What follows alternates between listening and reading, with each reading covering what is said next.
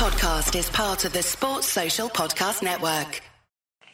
Hello, welcome to the Snooker Scene podcast, the season finale of the Snooker Scene podcast. We're recording this right after the World Championship final. Uh, I, for some reason, in my mind, I've got the TV show Dynasty from the 1980s, which I remember because at the end of each series, they, the, the actors were only in contract per year, and you, you didn't, didn't quite know uh, which actors were going to be in the next series. And there was a famous occasion where they went to the, a royal wedding in Moldavia, which of course doesn't exist, but nobody cared in the 80s, and half the cast got massacred.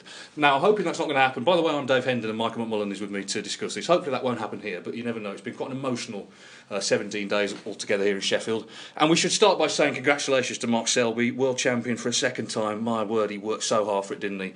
Incredible performance, uh, just stuck in there, and especially when Ding was coming back at him in the final, got the job done 18-14. We've just seen him, uh, Michael, in, in the press room. It, it was all a little subdued, almost as if almost as if it might take till tomorrow to sort- for it to sink in. Yeah, I, th- I think maybe part of that was because I don't know about you, but I was certainly getting the sense a lot, of, you know, earlier on in the day that it was going to go quite close, Yeah. and then it didn't in the end. Yeah. And, you know, Ding got back to 16-14 and uh, you know had a chance maybe you know he hung in there in the next frame but obviously lost that and then it just sort of as you say fell a bit flat. I think we'd become so used over the last two days to seeing epic frames lasting 50 or 60 minutes or whatever. And the last one wasn't like that at all. So maybe you know we had it in our heads somewhere that you know eventually it was going to finish with a big epic frame like that and, and it didn't. But you know what it's like. Players are so much in the zone that it takes them a while to come round. I mean, I don't know about you, but I've counted at least four times in this championship that Ding didn't know it was the mid-session Yeah, interval, yeah. and that just shows how focused he's been. Yeah. So you know, snooker's like that sometimes. I'm sure. Uh, I mean, Mark said in that press conference we were just at, he's very, very tired, Mm. and I'm sure when he wakes up in the morning, if any new father ever uh, wakes up in the morning feeling refreshed, you know, he's going to be very satisfied with what he's done. Yeah, well, absolutely. I mean, he started the final really well, of course, and maybe the, the start was reflective of the fact that he, obviously he'd been in the final before. It was Ding's first time, went 6 0 up, and then Ding did come back into it, and uh, 10 9. Uh, he got to 11 10 as well, but there was a big frame. I think it was uh, 10 9. He won a long frame, the sort of frame Mark Selby would win. Yeah. And then Mark Selby came out and made a century. And that says a lot about him. He just shrugs off things that, that go against him. It was a bit like 2003. Do you remember Mark Williams Yeah. was 11-5 up against Ken Doherty, and every time Ken looked like he might be taking Mm. control, Mark every time won the next frame. And it was a bit like that with another Mark in this final. Every time you thought, oh, you know, if Ding wins this frame, then suddenly maybe he's becoming the favourite. Every time that happened, it seemed that, that, that Mark Selby won the next frame. And, you know, if there was one player in the modern game you'd expect to do that, it would be Mark Selby, because, you know, when needs must, he always seems to find it at, at, at just the right time. And he did it again repeatedly uh, today and last night. I wonder if any, any champion has ever won so many long frames. I mean, there's so many Yeah. frames that were either over an hour. I mean, obviously the record frame the other day against Fu, but you know, 50 minuters, 45 minuters, and he didn't win them all, but he won most Yeah. of them. And, and that concentration that he has, you know, the, the, the absolute iron will on every shot, he never wavers. Yeah, and I mean, I think Selby gets a disservice a lot. He's got a brilliant all-round game, and people say, "Oh, he's just a grinder." He's not. You don't win two world championships and become world number one for all these years by just being a grinder. Well, he's made more centuries this season than anyone else. Well, there you go. I mean, that, that just underlines it. And you know, you've got other players who are all out attacking and heavy scoring, and people say, "Ah, but he hasn't got the all-round game." Here you've got a guy who does have the all-round game, and people just call him a grinder. Which is, I think, anyone who really knows the game, you know, knows that uh, that isn't true at all. But what great company he's in now. I mean, look at the other five players who've won multiple world championships: Steve Davis, Stephen Hendry, Ronnie O'Sullivan, Mark Williams, John Higgins. Maybe the five best players of all time. Yeah. Certainly five of the very best. And now Mark Selby's in that company, and he's still young enough to go on and add more titles. And also, you know, these long frames, you, you hear the frame's 50 minutes and you think that must be terrible, but they can be very engrossing, particularly because obviously I was commentating in the arena. You know, if, when you're actually there watching it and you're not just watching it on TV, you can actually see all the little intrigue around, the, the grimaces of the players, the crowd getting involved as well. Um, crowd were loving it. I was in the arena for almost the whole final, and you know the crowd were really absorbed by those uh, those tight frames. They seemed to enjoy them just as much as, as anything else. I think we underestimate actually the appeal of frames like that because I said to you yesterday, you know, apart from the finals that Ken Doherty's been in, when I've gone back to Ireland, the finals that most sort of hmm. general public people have spoken to me about were probably Dott Ebdon in 2006, where there were all those long frames. Hmm. People actually, I think, really like those frames hmm. a lot more than a lot of us realise. Well, we'll come back to Mark Selby at the end, Yeah. but let's let's start at the very beginning. Um, it seems a long time since we were talking about the Crucible Curse and Stuart Bingham. Day one, of course, defending champion. He came and he, he, he played, and, and actually towards the end he did play quite well against Ali Carter, Yeah. but but went out 10-9. I mean, it wasn't a huge surprise that, that he didn't win it again, but um, it was a tough draw, wasn't it, for, It was. for Stuart? yeah. At least we won't have to talk about the curse of the Crucible again next year, by the way, Yeah. which is something. You know, that set the tone for the championship because I said to you earlier this evening, we saw so many matches in this championship where a player got a big lead, the other player came back, but didn't quite finish the job. The only one that comes to mind where the big comeback did actually, you know, go through to winning was uh, Trump against Wenbo in the first round. But um, yeah, I mean, very hard draw, and you know, people made a lot of all these qualifiers winning matches in the early days. But you look at them; a lot of them were very experienced players. Ali Carter, Alan McManus, obviously, who I'm sure we'll be talking about a lot in this podcast. But uh, Carter, look, we, we know what a determined character he is. Very experienced player and uh, very experienced Crucible campaigner as well. Maybe in some respects more experienced Crucible campaigner even than Stuart Bingham. So I don't think anyone was the, the, the slightest bit surprised really. And I think Stuart just left himself with uh, with too much to do in that match. Even he didn't look massively surprised. I thought when he found himself getting knocked out on the first day. Yeah, well, at least it ended all the Crucible Curse talk. I mean, Joe Johnson was saying that, you know, almost losing to Steve in 87, i i relief maybe not the right word, but at least, you know, it was someone else's problem to be world champion. Of course, the first round, there were a few shocks. Three of the top four seeds were knocked out. There was Bingham, Shaun Murphy lost to Anthony McGill, and Neil Robertson lost to Michael Holt, who played the match of his life. I mean, that's Oh, the thing about that. Robertson played well in that match, but every time he looked like he was going to start to take control, Holty was just played unbelievably well. And look, we love Holty, don't Yeah. we? But at the Championship League, I thought, I mean, he's just he's just gone completely. Yeah. Because I remember he, he walked out of a room one day, out of the players' room at the Championship League, and on the way out, he was said, right, what, what are my two remaining matches? And it happened to be the two guys who were sitting at the table, and he said, yeah, so later I'm losing to you, and I'm losing to you. I, t- I turned around to Kyren Wilson once Holty had gone out of the room and said, what chance has he got? Hmm. And yeah, I mean, I, I, I mean, what's happened to him? He, he looked so mentally strong in that match, far more than he's ever been in the past. Um, so a great win for him. Obviously, he didn't see it through any further, but uh, it was the first time he'd won a match here for what was it, eleven years since uh, since two thousand and five. And disappointing for Robertson, wasn't it? I mean, Yeah. you know, he prepares so hard for the World Championship. You know, is so desperate to be in that category of multiple World Champions. He'll be, you know, gutted, not on a personal level that he's got anything against Selby, but that Selby Yeah. has got into that bracket before he has. Yeah. He always seems to lose though to people playing unbelievably well. I mean, Selby two years ago, Hawkins last year. Mm. Yeah. Now Michael Holt, but it's also true, and you can see it in the first round. The seeds are bang under it. You know, the qualifiers have had three tough matches. They're there, they're buzzing because they're qualified. The seeds are under it, and and you know that first round is a banana skin. Yeah, and being in the uh, qualifiers, I think, stood to a lot of players. You know, I mean, we talk a lot about players wanting to avoid the qualifiers, and I think ultimately you would still rather be seeded straight in and not have to worry about the three qualifiers because, you know, you'd rather be guaranteed your place. But a lot of players seem to benefit from that and really get, get played in by being in those matches. But the seeds, absolutely, they're always under pressure in that first round. The ranking point situation as well, because there are far more points in the World Championship than anything else. If you lose in the first round as a seed, you don't get any points. It all adds to the pressure. And of course, 19 frames by comparison to other World Championship matches is, mm. is still pretty short, really, you know. Mm. Ronnie O'Sullivan, um, you know, was in the headlines. He, he beat Dave Gilbert. That was a good match. I mean, Dave played terrifically well in that match, and Ronnie did as well. Didn't come in for the press conference. Something happened within minutes of going in the dressing room, whatever it was. It was a row. We don't know. Didn't do the press conference. Then, of course, lost to Barry Hawkins in an unbelievable match. That was. I mean, Barry again just produced this incredible performance. Ronnie played well himself. Lost the decider. And it was interesting after that, he did do the press conference and he said, you know, basically, I, I felt the pressure of being favourite. He said the media were giving me, a lot of people were giving me this tournament before I'd hit a ball. And, you know, everyone feels it at the Crucible. And I thought he actually spoke very interestingly about what it's like to be the sports figurehead. Yeah, yeah, and I mean, I, I think as well, there's an element there. I think the defeat to Selby two years ago has affected him in a crucible context hmm. because 10 5 up in that match, we know how Selby gets under his skin. First time he'd lost a world final. And um, then obviously last year he played Stuart Bingham in the quarterfinals. It was the first time he was really put under pressure in the championship.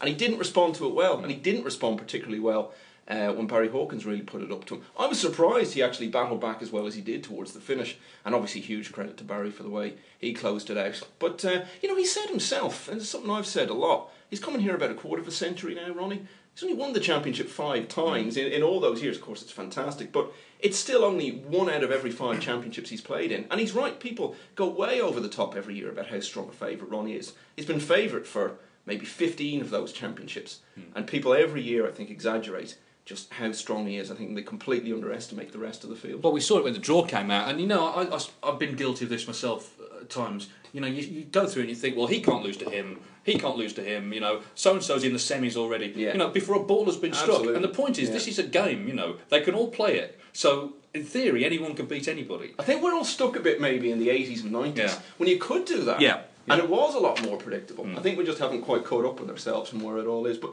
yeah, it was a good point Ronnie raised, and people do, you know, put great expectations on people. You see it in every sport, mm. you know, the expectations that are put on people, and you know, you forget they're human beings in the end, and you know, they have their their, their failings, and you know, you've got to go out there and do it.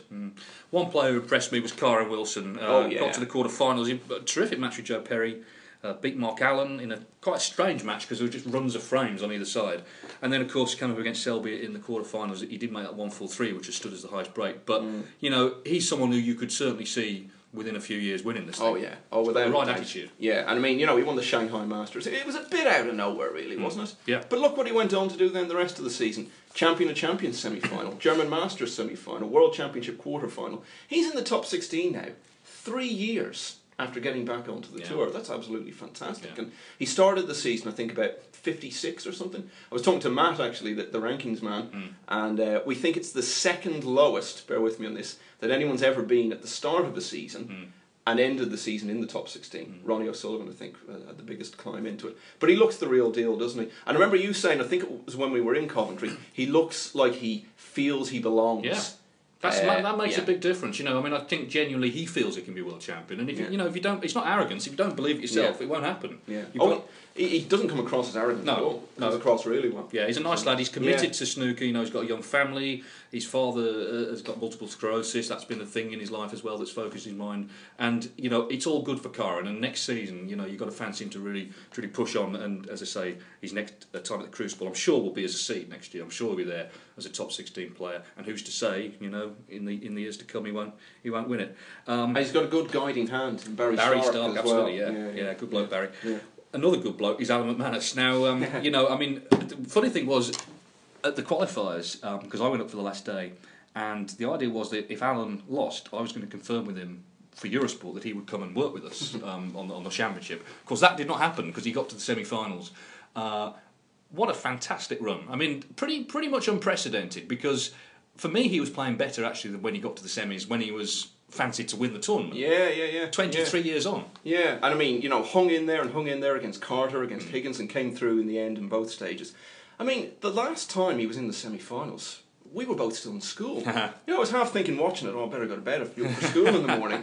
It, it was a bit like um, back in 2009 when Tom Watson almost Yeah. won the Open Golf. He thought, this is like going back in time. Yeah. And, you know, it, it's not like, you know, McManus has been knocking on the door with, you know, being in a lot of semi-finals and quarter-finals. I know he's had a big revival Mm. the last couple of years, but this was still a little bit out of the blue. And, you know, he was one of those players who was a long way behind in a match, made a great comeback, and it didn't quite Yeah. manage to see it through. But from 9-3 down against Ding, the way Ding was playing, Mm. to get back in contention and make a contest of it was fantastic. And it, it's going to be really interesting to see where he goes from here, because as I say, he's had this revival. You know, he seems to... He seems to be one of these players for whom success leads to further success. He builds on confidence. And now he goes into the new season. I think he's number 20 now in the rankings. It's certainly about that. 45 years of age, but he doesn't seem to regard that as any kind of barrier at all. And, and why should he?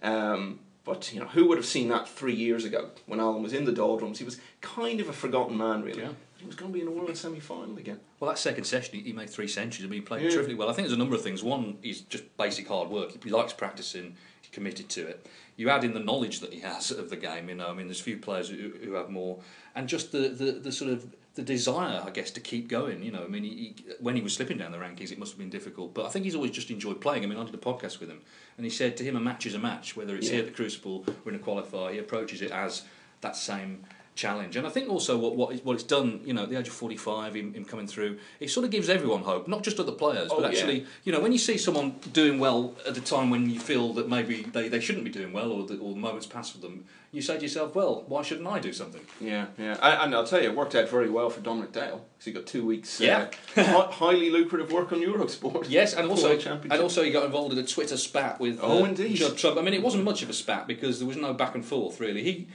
I mean, I was there when it happened. Actually, Dominic, you know, uh, as he's on Twitter and he's decided to just pass comment because he's actually working as a pundit, TV pundit, commentating on on the match between Ding and Judd, and he said basically what he said was that Ding's cue, cue ball control was better than Judd's, and maybe if Judd has a weakness, it is positional play. Mm. And Trump, now this is the thing, he didn't do this like at night or you know on a day off. He did it in the interval at two two, he went on Twitter. I think that's you know he can do what he likes in the Yeah. dressing room. But then to tweet Dominic and tell him he was clueless, you know, it points to a bit of a sensitivity actually. Yeah. Which I'm sure you know it's heat of the moment. Maybe he wish he hadn't done it, but I'm not saying he lost because of that. But I think it illustrated that the, maybe all wasn't quite right.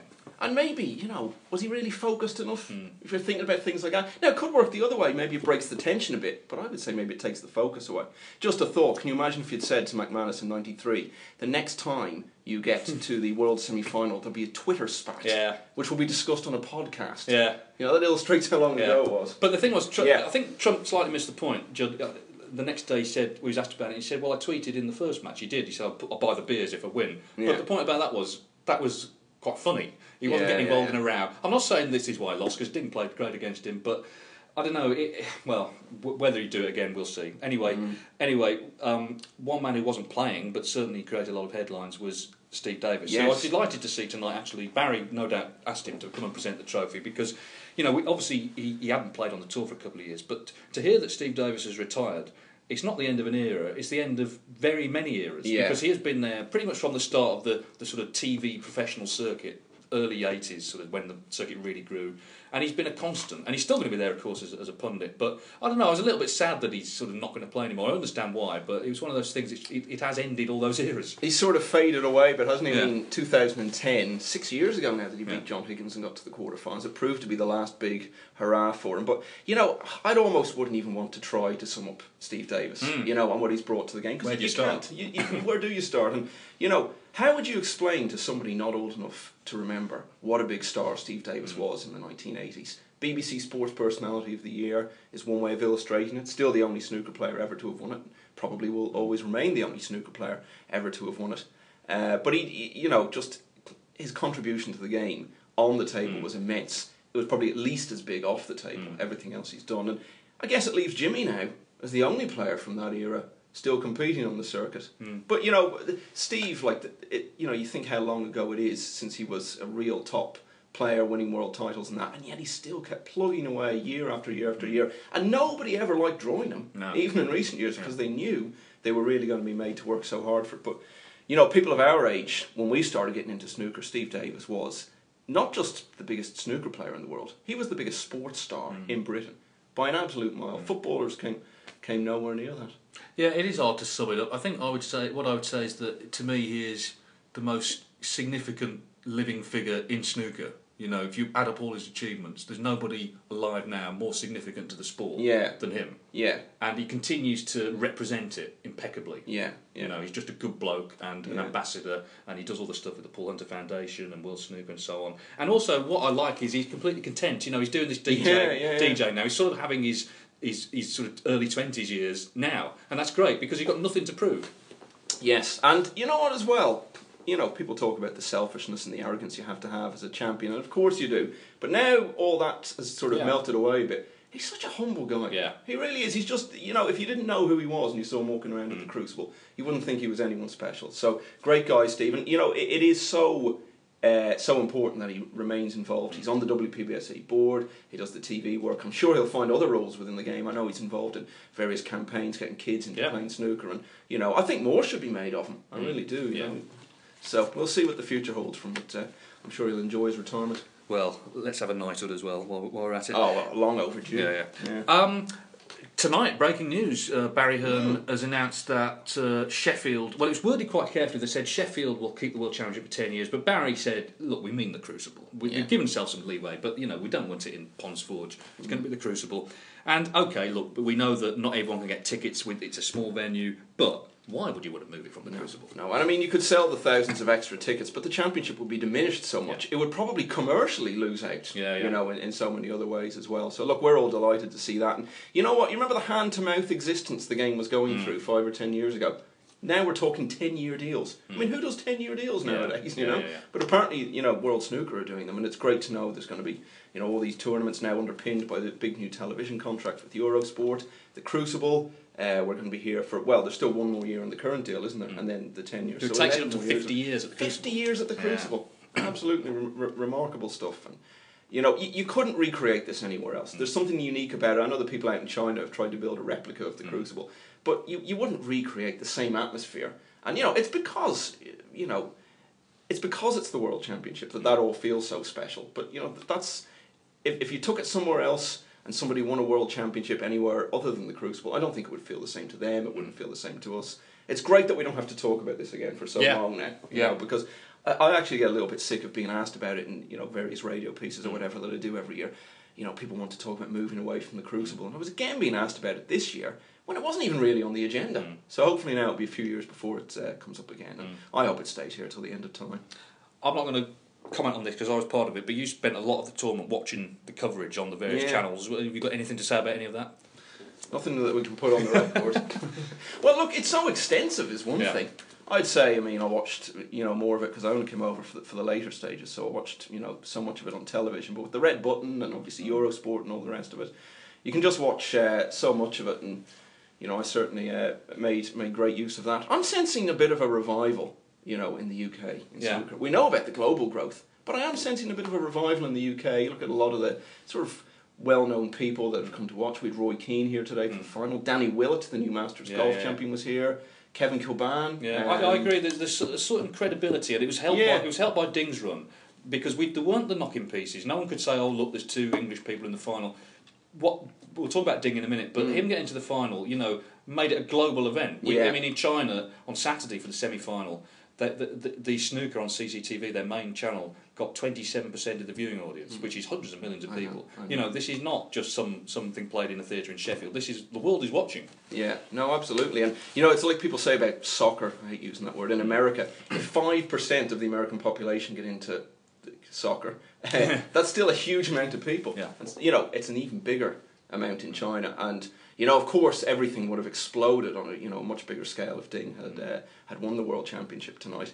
But, you know, it's a bit like Jimmy. Jimmy was much more popular because he never won it. Yeah. You know, it'll keep the interest. Can you imagine the interest that'll be in China now Mm. next season going into the World Championship after Ding had uh, had got so close? But um, yeah, closer to home, there is definitely a bit of an upsurge again. I think people have been certain people who don't know anything about snooker have been slagging it off for so long. It was so fashionable a generation ago. Then it's all come full circle again. You might say that snooker is the ABBA of the sporting world. In fact, I just did say Yeah, that. Well, so, well, I wasn't going to say it, but you, but, but you did. Um, it was money, money, money for Mark Selby. Yes, at one point it looked like he did in an SOS, SOS, spill. yeah. We won't go down that road Yeah. because we've got to go to the party in a minute. Indeed. But um, let's talk about Ding then because Yeah. I mean I was delighted to see him do well. You know, he's such a great player to watch, a fantastic break builder, but also. You know, we were waiting for him to do well at the Crucible, and you were starting to think, well, he just can't play at the venue. But the whole business of dropping out the top 16 did him a weird favour. He didn't come here as a seed. He was toughened up. He only got seven frames in the qualifiers, and just had a great couple of weeks. Yeah, and when we did a podcast back in February, we were talking Yeah. about potential world champions, and I said, look out for the guys who get to quarterfinals and semi-finals, not necessarily winning tournaments in the run up to Sheffield. And that was Ding, of course, because he did have a couple of good tournaments. Uh, the qualifiers, you know, he won them all easily, um, as you say. So he the three best of 19 matches to sharpen him up, and then the schedule worked out brilliantly for him because he then had a week off. And of course, he lives in Sheffield, so he was going home to his own bed, so it didn't really feel like such a slog for him. Um, he's definitely got over that now, hasn't he? That you know the whole thing about not being able to play well Yeah. at the Crucible because he played so well in this championship. He probably played the best over the course of the championship, but you know just got stung by uh, falling behind in the early stages of the final. But it's great to have him back up there because you know we've missed him a bit as a top player the last couple of years because he hasn't been a top player. You know probably since he won the China Open in 2014 uh, just before the World Championship, and uh, then then went right off the boil. But he's still again very young, and I don't know. I mean, uh, you still feel he'll win it at some stage, don't you? Yeah, well, I was just thinking, there's quite a few champions who've lost a final and then come, yeah, and then come nearly all of them Yeah. actually have lost a final either before or after. Yeah. So I'd be amazed if it's, if it's his last final. I mean, I really like Ding. I don't know him particularly well, if at all, like like I do some players. But he always comes across as very humble. You Oh, know, yeah. he, he's quite softly spoken. It's very hard to hear him in the press conference Mm. that, that I stood at the back of. But just seems a, a nice lad actually, and, Yeah. and, and also content in himself. It was just, you know, at times in his early career it was difficult coming to Britain, but seems nicely settled here in Sheffield. And um, you just saw the interest, all the Chinese journalists that we had in the, in the media centre, and obviously all the people watching uh, in China, and also in the in the Crucible itself.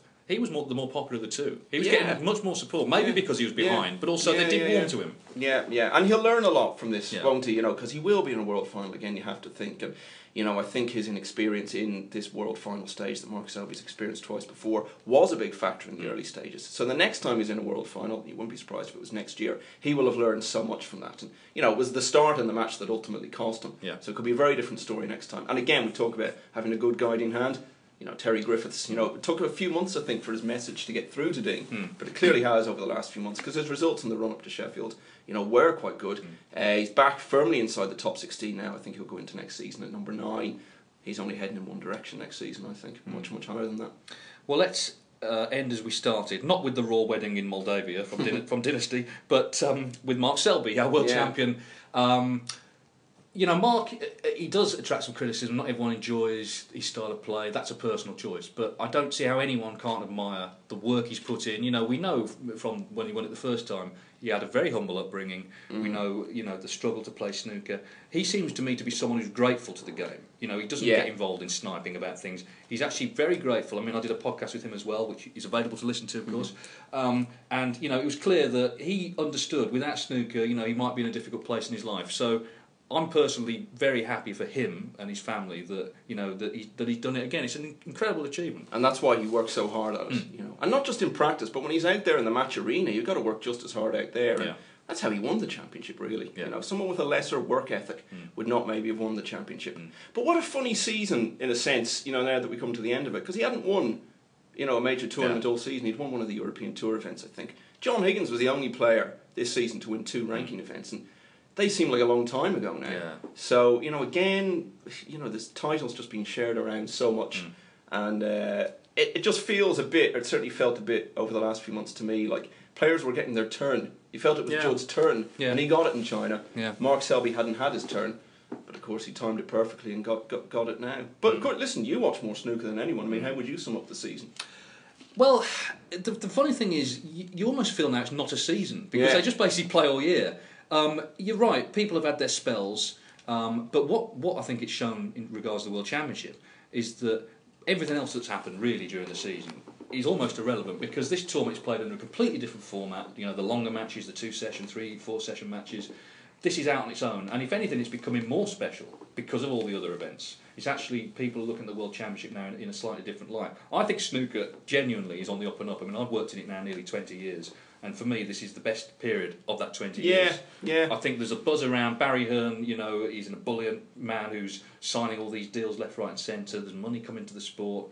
Not everything's perfect, we know that, but there's more to be enthusiastic about and positive about than there is to be negative about. And I hope that snooker fans have, have enjoyed the season, will enjoy the off season, not that there's much of it, and uh, you know we'll all go again for the next one. For endless tournaments, by Yeah. the way, all these new events. What is it, 16, 17 ranking Absolutely, events? yeah. Something like that next season. So, I mean, I couldn't agree more. This is the best time in, in the 20 years or so that Mm. we've been in the game. And, you know, it's only going to get better and better. And, you know, it's been a good World Championship. I don't believe you ever get a bad one. I Mm. don't think this has been one of the very best, but I think it's been a championship that has only fueled uh, that resurgence and interest in the game. And, uh, you know, you, you think of the sort of miserable sort of ways we used to end seasons, but you know when you, you, you remember the state the game was in, you know, have we ever looked ahead, you know, with more optimism than we do now? Mm, absolutely. Well, thank you for joining me.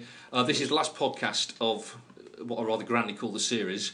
Um, thank you to everyone who's listened, commented, um, tweeted about it. If you've got any, we will be back. We're taking a break now because you know we're all snookered out. We'll be back uh, at some point, in, I guess, in the summer and start again.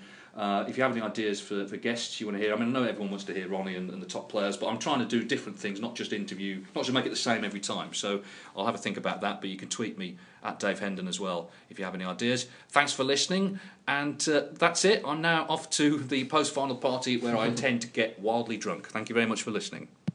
Sports Social Podcast Network.